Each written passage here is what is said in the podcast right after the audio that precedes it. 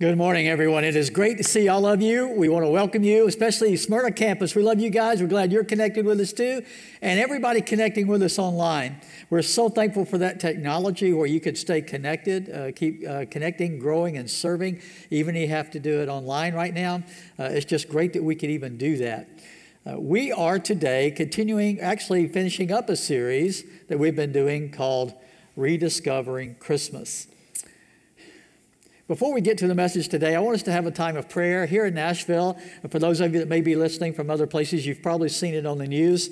Uh, we were uh, coming into a great celebration of Christmas, and then we had a bombing uh, downtown. We're so thankful that uh, even though there were three injuries, there were no deaths. Uh, we are so thankful for the uh, heroic efforts of our first responders who, who got in there and got people out and, and helped secure the area. Uh, there's so many good things we need to be thankful for in the middle of all of that. It could have been so much worse. But of course, we want to be praying for everybody that was injured, people that were affected by this, business owners that uh, were in those buildings down there that suffered the damage that they had. They'll, they'll have to recover from that. And so we want to be lifting them all up in prayer and supporting them. Uh, so let's have a time of prayer together right now. Father, as we come to you, we thank you for your love, your care, your provision for us. And Father, we know that uh, what happened in downtown Nashville was, was a scary thing. And it was a work of, uh, of evil intent. And Father, we just thank you for your protection and your care. We're so thankful that so many were kept safe and that our first responders did such a good job. We just thank you for their sacrificial service to protect us. And Father, we thank you that we could still celebrate the fact that the Messiah had come no matter what. We could celebrate what he came to bring us the hope, the peace, the joy, the love that he came to bring us is still present for us no matter what's going on around us. So today we celebrate. We continue to celebrate his coming, his advent, his appearing as we prepare to go into another year Help us to do so as your people, trusting in you, representing you well in a world that needs the hope that we bring in the Messiah. It's in His name that we pray. Amen. Many of you may remember, I, I, I, talked about this couple before. They had been married for about 65 years, and they never kept any secrets from us except one. The wife had this shoebox that she kept up on a shelf in the closet, and she told her husband never, ever open the shoebox. And for 65 years, he had never opened it. But now she was very, very sick. They knew she didn't have much longer to live, and, and with her permission, he was allowed to open up the shoebox and see what was in there. So he opened it up, and there in the shoebox was a knitted or crocheted doll and a whole lot of money. And he started looking at the money and he counted it out. It was $95,000. And he was totally shocked. He didn't have any idea they had that money in the closet like that, that she had had that in there. So he went to her and he said, I don't understand. What's this all about? And she said, Well, when we were about to get married, my mother sat me down and said, The one most important thing about your marriage is you should never argue. So here's what you should do instead. Every time you get angry with him and, and think you might want to start an argument with him, just go crochet a doll instead. And so he felt really good. He said, My goodness, 65 years, there's only one doll in the box. This has been great. He said, But, but what's the money? What's the $95,000? She said, Oh, that's the money I made selling dolls.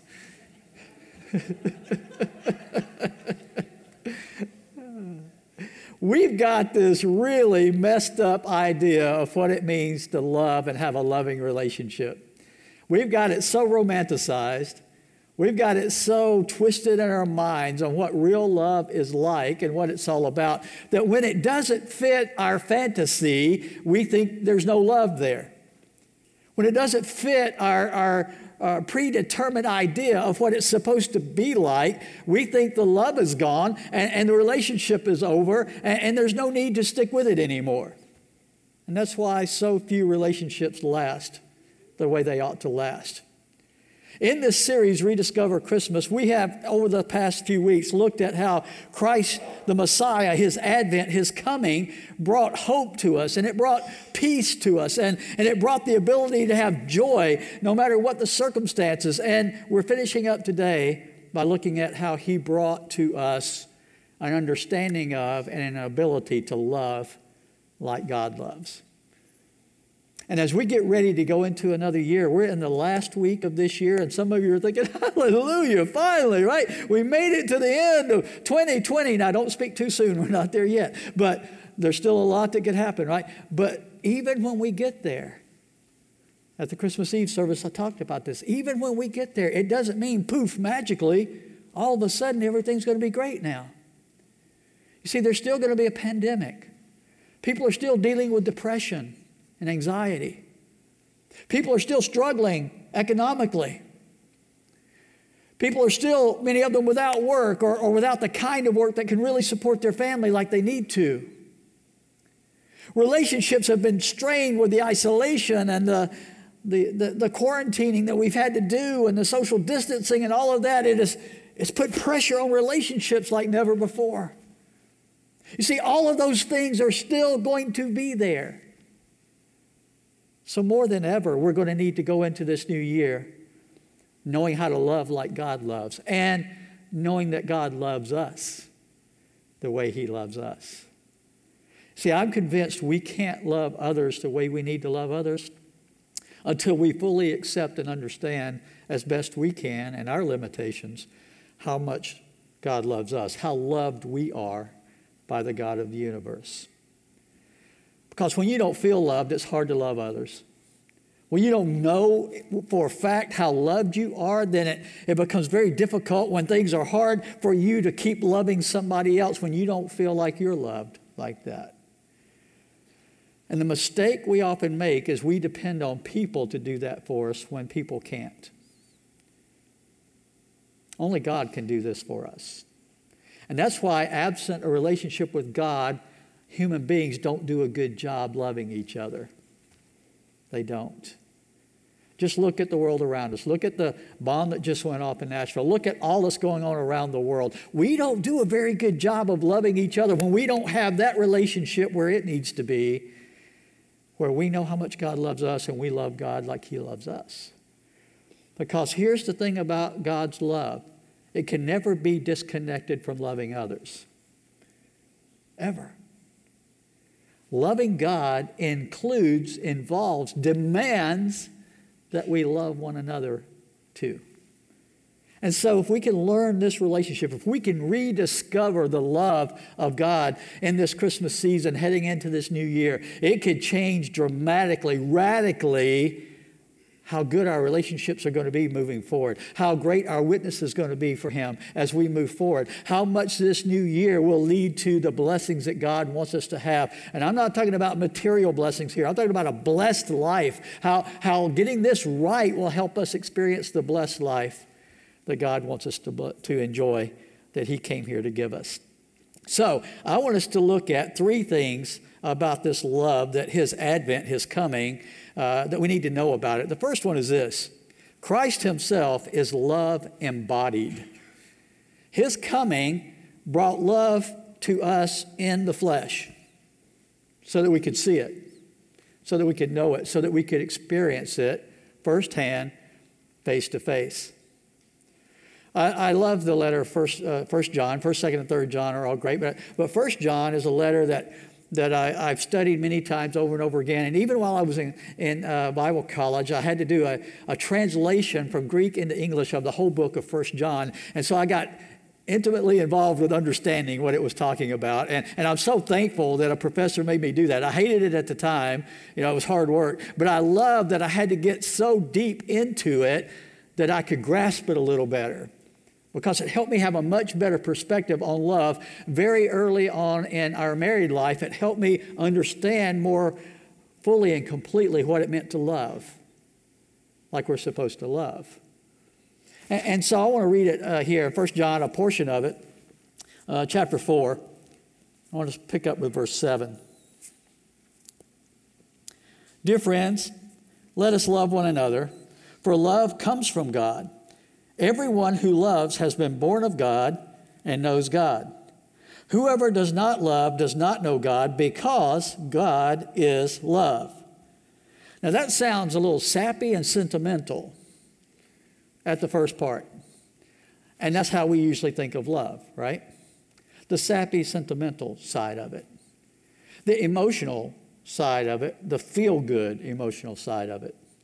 And that is part of it, that is there, but it's so much deeper than that. And, and that's why he goes on to give us a better explanation of what he means by the love that he's talking about. Okay? Verse 9.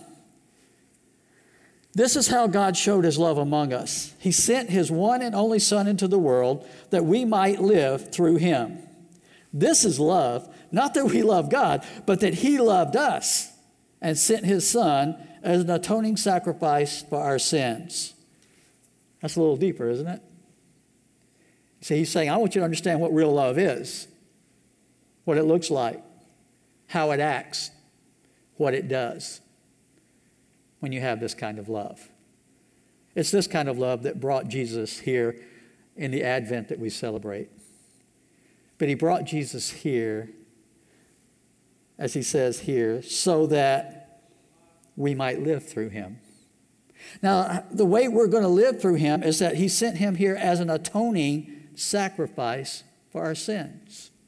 That's how we're going to have life through him.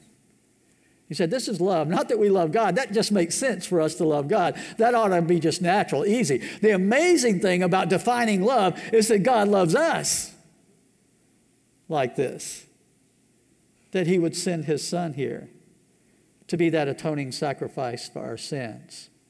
That's love defined in the flesh so that we could see it, so that we could know it, so that we could experience it in our own lives.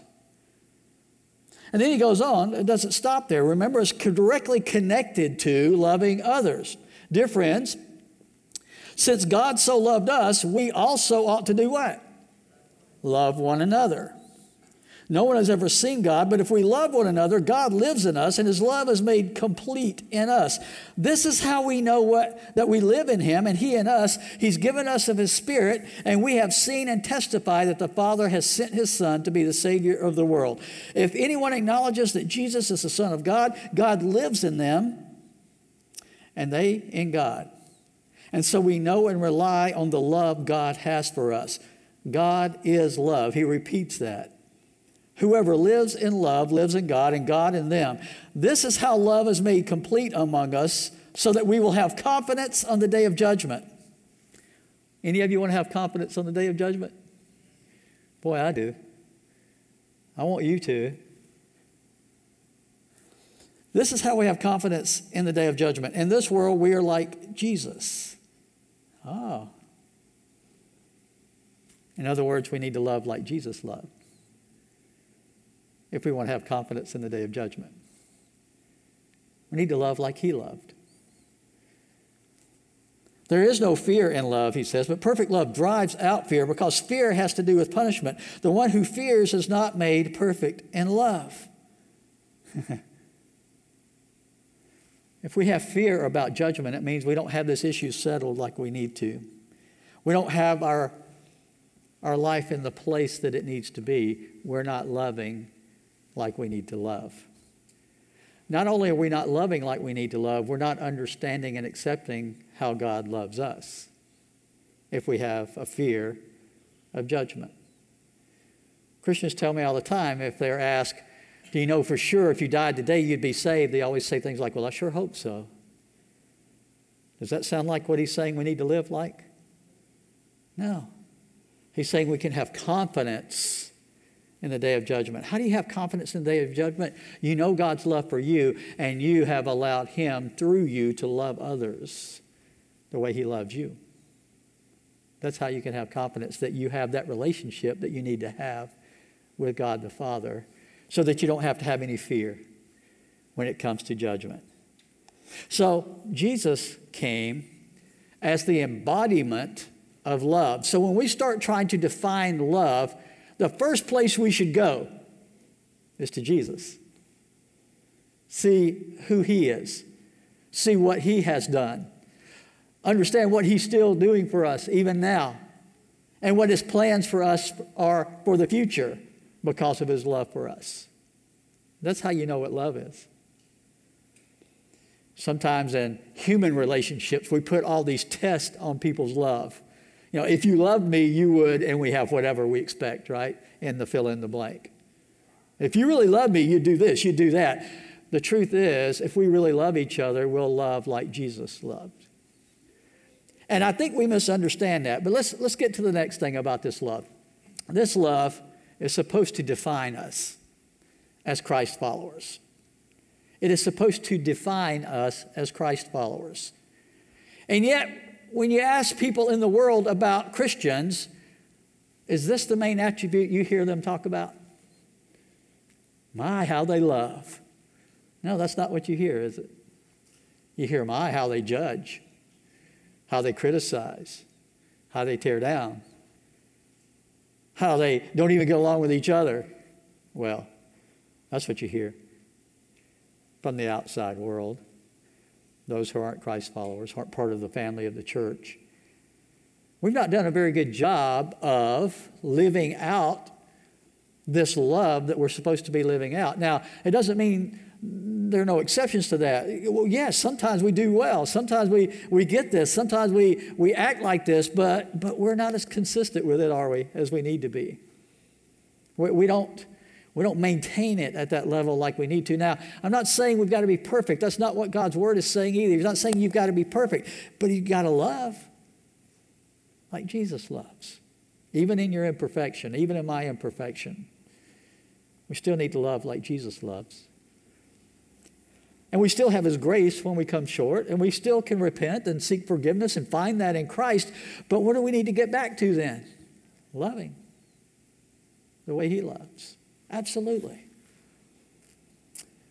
In the Gospel of John, chapter 13, beginning with verse 34, Jesus is teaching and he says, A new command I give you. And they're thinking, Oh man, a new command. Now they had hundreds of commands already. They're thinking, All right, one more command, right? But here's a new one. And, and Jesus is a new teacher for them. And they're, and they're understanding he can bring some new understanding, insight to them. And they're excited, I'm sure, when he says, A new command I give you. And here's a new command love one another.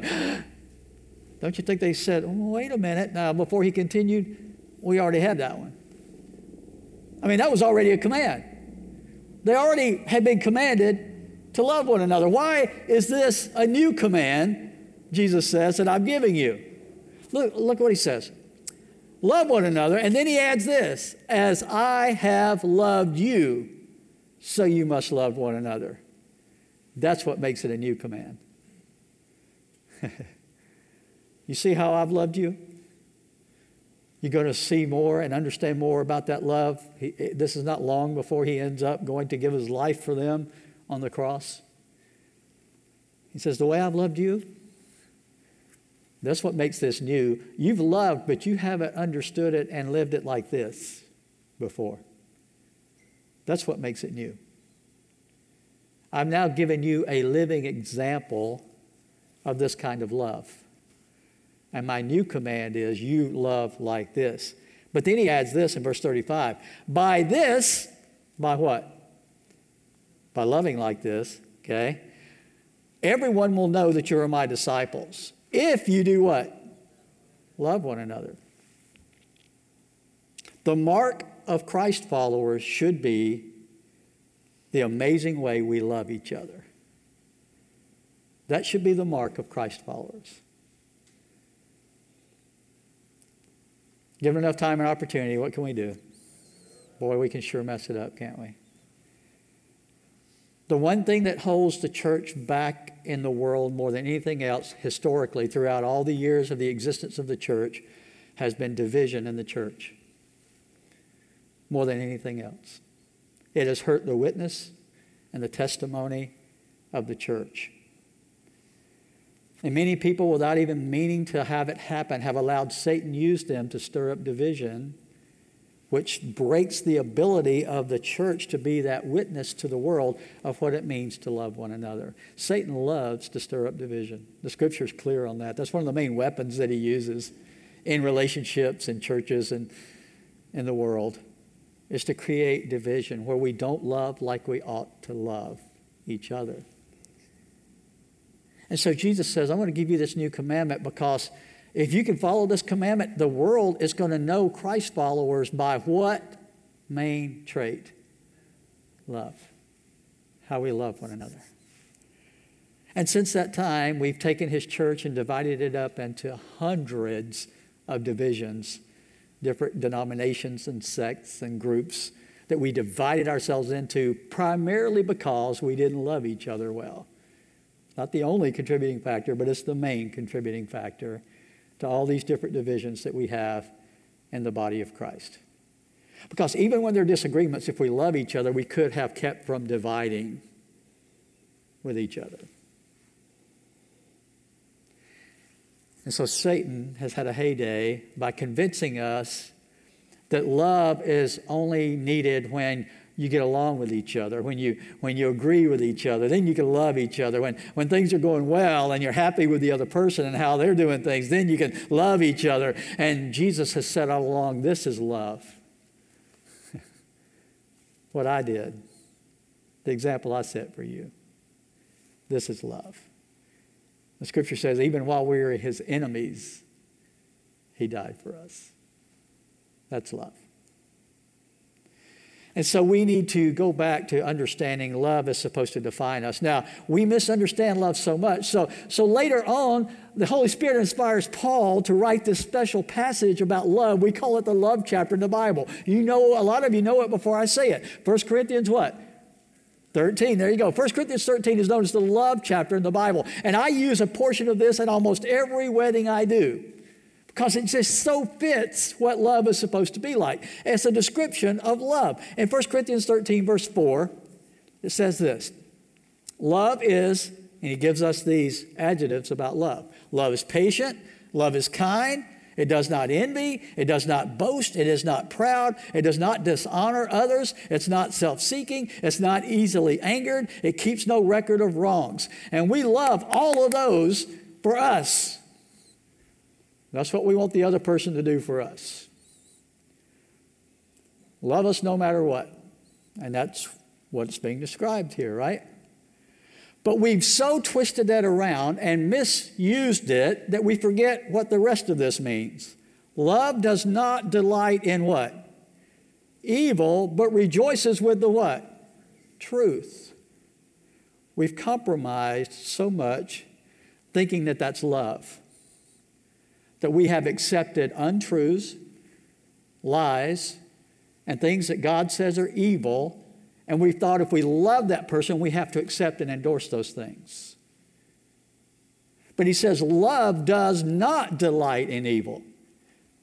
But instead, what real love does is it rejoices in the truth about things. There are people that don't like some of what God says some of what he pronounces as truth in his word.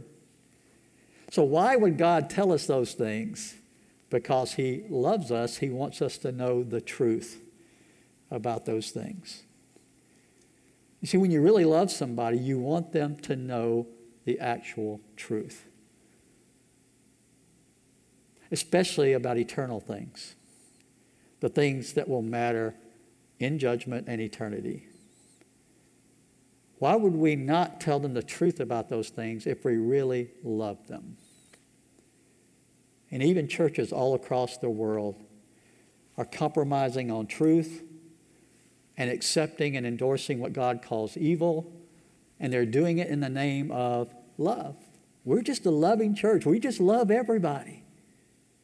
We don't, no judgment here, right? Don't you hear that? And there's some truth to that. We're not the judges, but who is?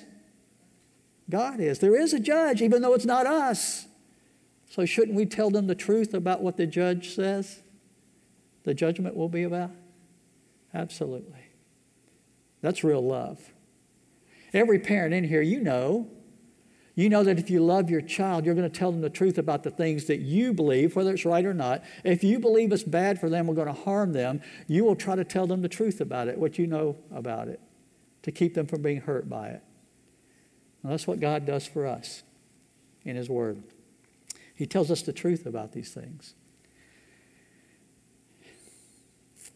Because real love understands the need for them to know the truth. And real love wants to speak up against evil because evil will always hurt, kill, destroy, always. One of the most unloving things we can do in order to be politically correct and viewed by the culture as loving is not to tell the truth about these things. It's one of the most unloving things we could do. Now, there's a difference in teaching the truth about these things in love and not in love, right? There's a big difference in those two things. And churches have failed on both sides of this issue. We have on one side of the issue being mean, been mean mean-spirited and how we taught the truth about those things, but on the other side, we've been uh, uh, misunderstanding love and thinking we don't even need to teach them these things at all. But, the God's, but God's word says, proclaim the truth in what? Love. We've got to find that, that place where we can, as best as possible, still love like we're supposed to love while telling people the truth about evil and good, about what will bless and what will hurt, about what God is pleased with and what He's not pleased with in our lives. I love being part of a church where the leadership and the staff here is committed to that. You can know that without any reservation. We don't always get it right, of course. We don't always perfectly speak it out and live it out, but we are committed to being a church where the truth is proclaimed in love. I wouldn't preach at a church that wasn't. And, and I think you know that about me. I think you know that about the leadership here. But we're living in a culture that's making it harder and harder to do that.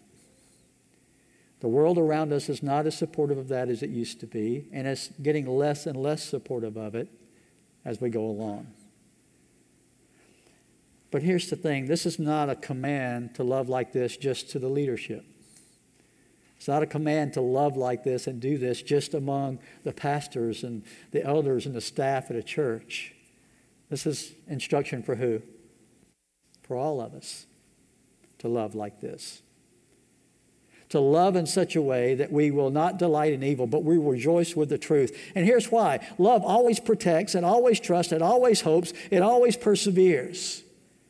Because you care about people and want to protect them when you love them, you have to speak the truth to them in a loving way. Here's the problem with doing that they don't always receive it that way, do they? They don't always receive it as an act of love when you speak the truth to them about these things. But what you have to remember is real love has to be willing to chance that. Think about Jesus. He came here to demonstrate this love for us. Did he know in advance that a lot of us would not receive it well? Yes. Did he know that many of us would reject him completely? Did he know we would nail him to a cross for what he was doing and teaching? But what did he do anyway? He came anyway. He loved anyway. He was willing to pay the price to love us like that. This is love. Not that we love God, but that He loved us like this and he commands us to love one another. That leads to the third thing, and that is love then empowers us. It empowers us. In order to demonstrate in his teaching what he was talking about here, in that culture, there was a real division among people. Remember, it was between uh, the Jews and the Gentiles. And among the Gentiles, there was even a subgroup of Gentiles that were hated the most. Do you remember what group that was? Samaritans. Samaritans were kind of thought of as half breeds who weren't really Jews, or, but they were like Jews that had compromised and intermarried with non Jews, and they just they were looked down on big time. They, they were seen as what they thought were the lowest of all of humanity by some of the self righteous Jews and Jewish leaders. And when Jesus came to set this example and teach us about loving, he told a story. There was somebody that asked him, What must I do to inherit eternal life? And he says, Well, how do you read the scriptures? And he quoted, you know, the commands, love God and, and all that. He says, Yeah, if you do that, you'll live. He said, Love God, love your neighbor. Yeah, if you do that, you'll live. And, and then he said, Well, he was trying to justify himself. So he asked the question, Well, well, then, if I have to love my neighbor, who is my neighbor? Can you give me a definition, Jesus? Of exactly who I have to love. Because he already knew in his mind there were some people he didn't want to have to love like this. He knew that. He's a lawyer, it says in Scripture. You know how lawyers look for the loopholes. He's looking for the loophole. You know, John raised his hand in the back. Thanks, John. And sometimes that's a good thing, but sometimes it's a way to get out of something you should be doing. Okay? So here's what he says. He told a story. A man was going down from Jerusalem to Jericho. You know the story. He's attacked by robbers. They stripped him of his clothes, beat him, went away, leaving him half dead. A priest happened to be going down the same road. When he saw the man, he passed by on the other side. So too a Levite, when he came to that place and saw him, passed by on the other side. But a what? A Samaritan, as he traveled, came where the man was. When he saw him, he took pity on him. He went to him, bandaged his wounds, pouring on oil and wine. Then he put the man on his own donkey, brought him to an inn, took care of him. The next day he took out two denarii, gave them to the innkeeper. Look after him, he said, and when I return, I'll reimburse you for any extra expense you may have had. And then he said, Now, who was the neighbor to the man who was beaten and lying on the side of the road? the Samaritan. Who's the hero of the story? The Samaritan. if you know that culture, you could almost feel the anger and the tension that built up when Jesus made the Samaritan the hero of the story. There's no way a, a Samaritan could be seen by God as a good, loving person. But the Samaritan was the good neighbor. He's the one who loved his neighbor.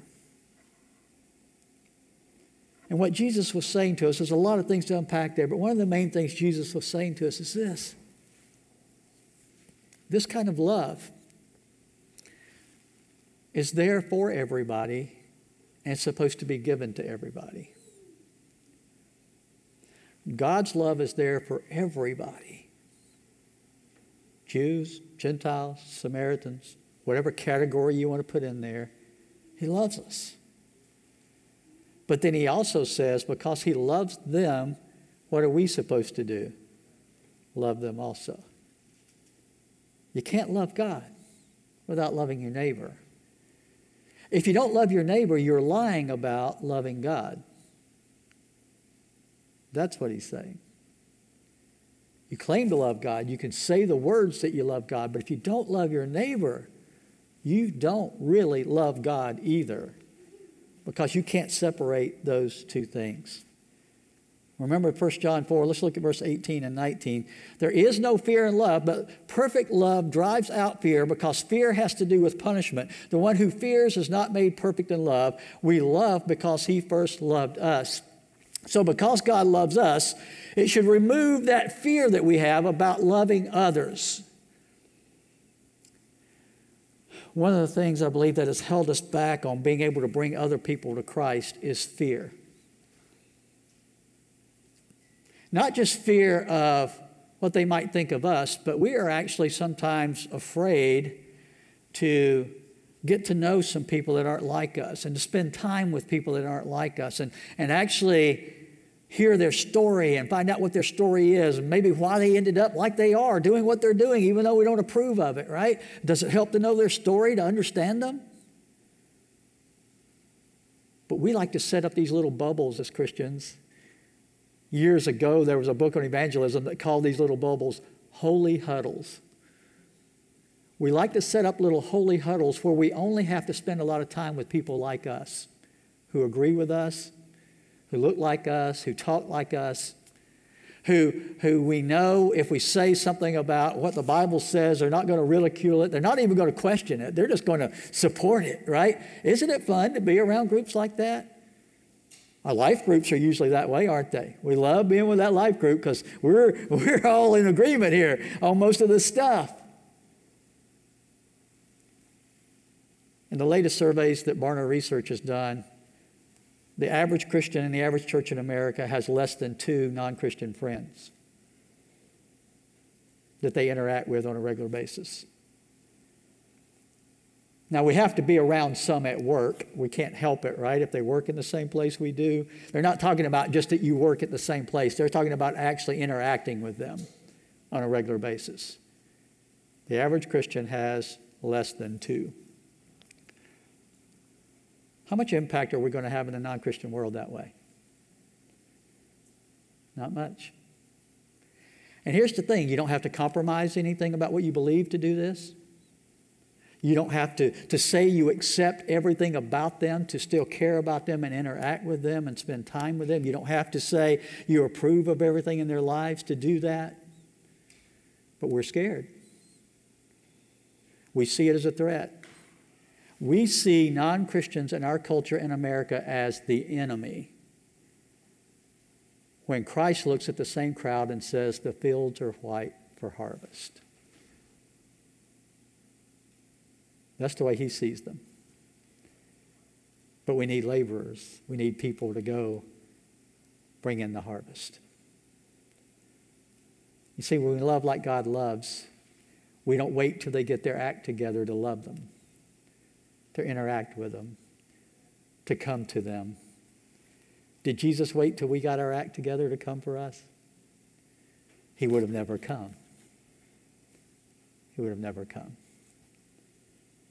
we need to learn to love. So I want to close with this passage for this series, Ephesians 3, verse 17 to 19.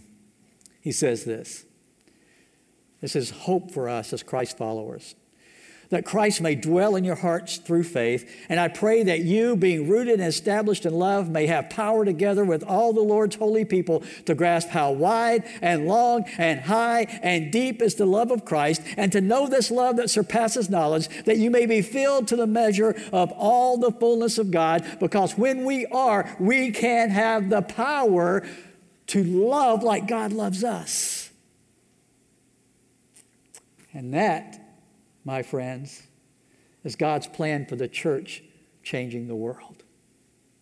Let's pray. Father, we thank you that, that in Christ we have the presence of your Spirit living in us.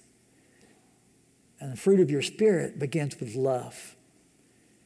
It is your presence in us that empowers us to be able to love like you love us. I pray, Father, that we would remember today that that love is always there for us and that you you call us because we know that love to share it with everybody around us without compromise without without changing the truth of what you've taught without anger and hatred to simply love other people enough, to care enough about them, to want to bring them to know you like we know you and your love in our lives. Help us, Father, to remember the power of that love is there for all of us. In Jesus' name, amen.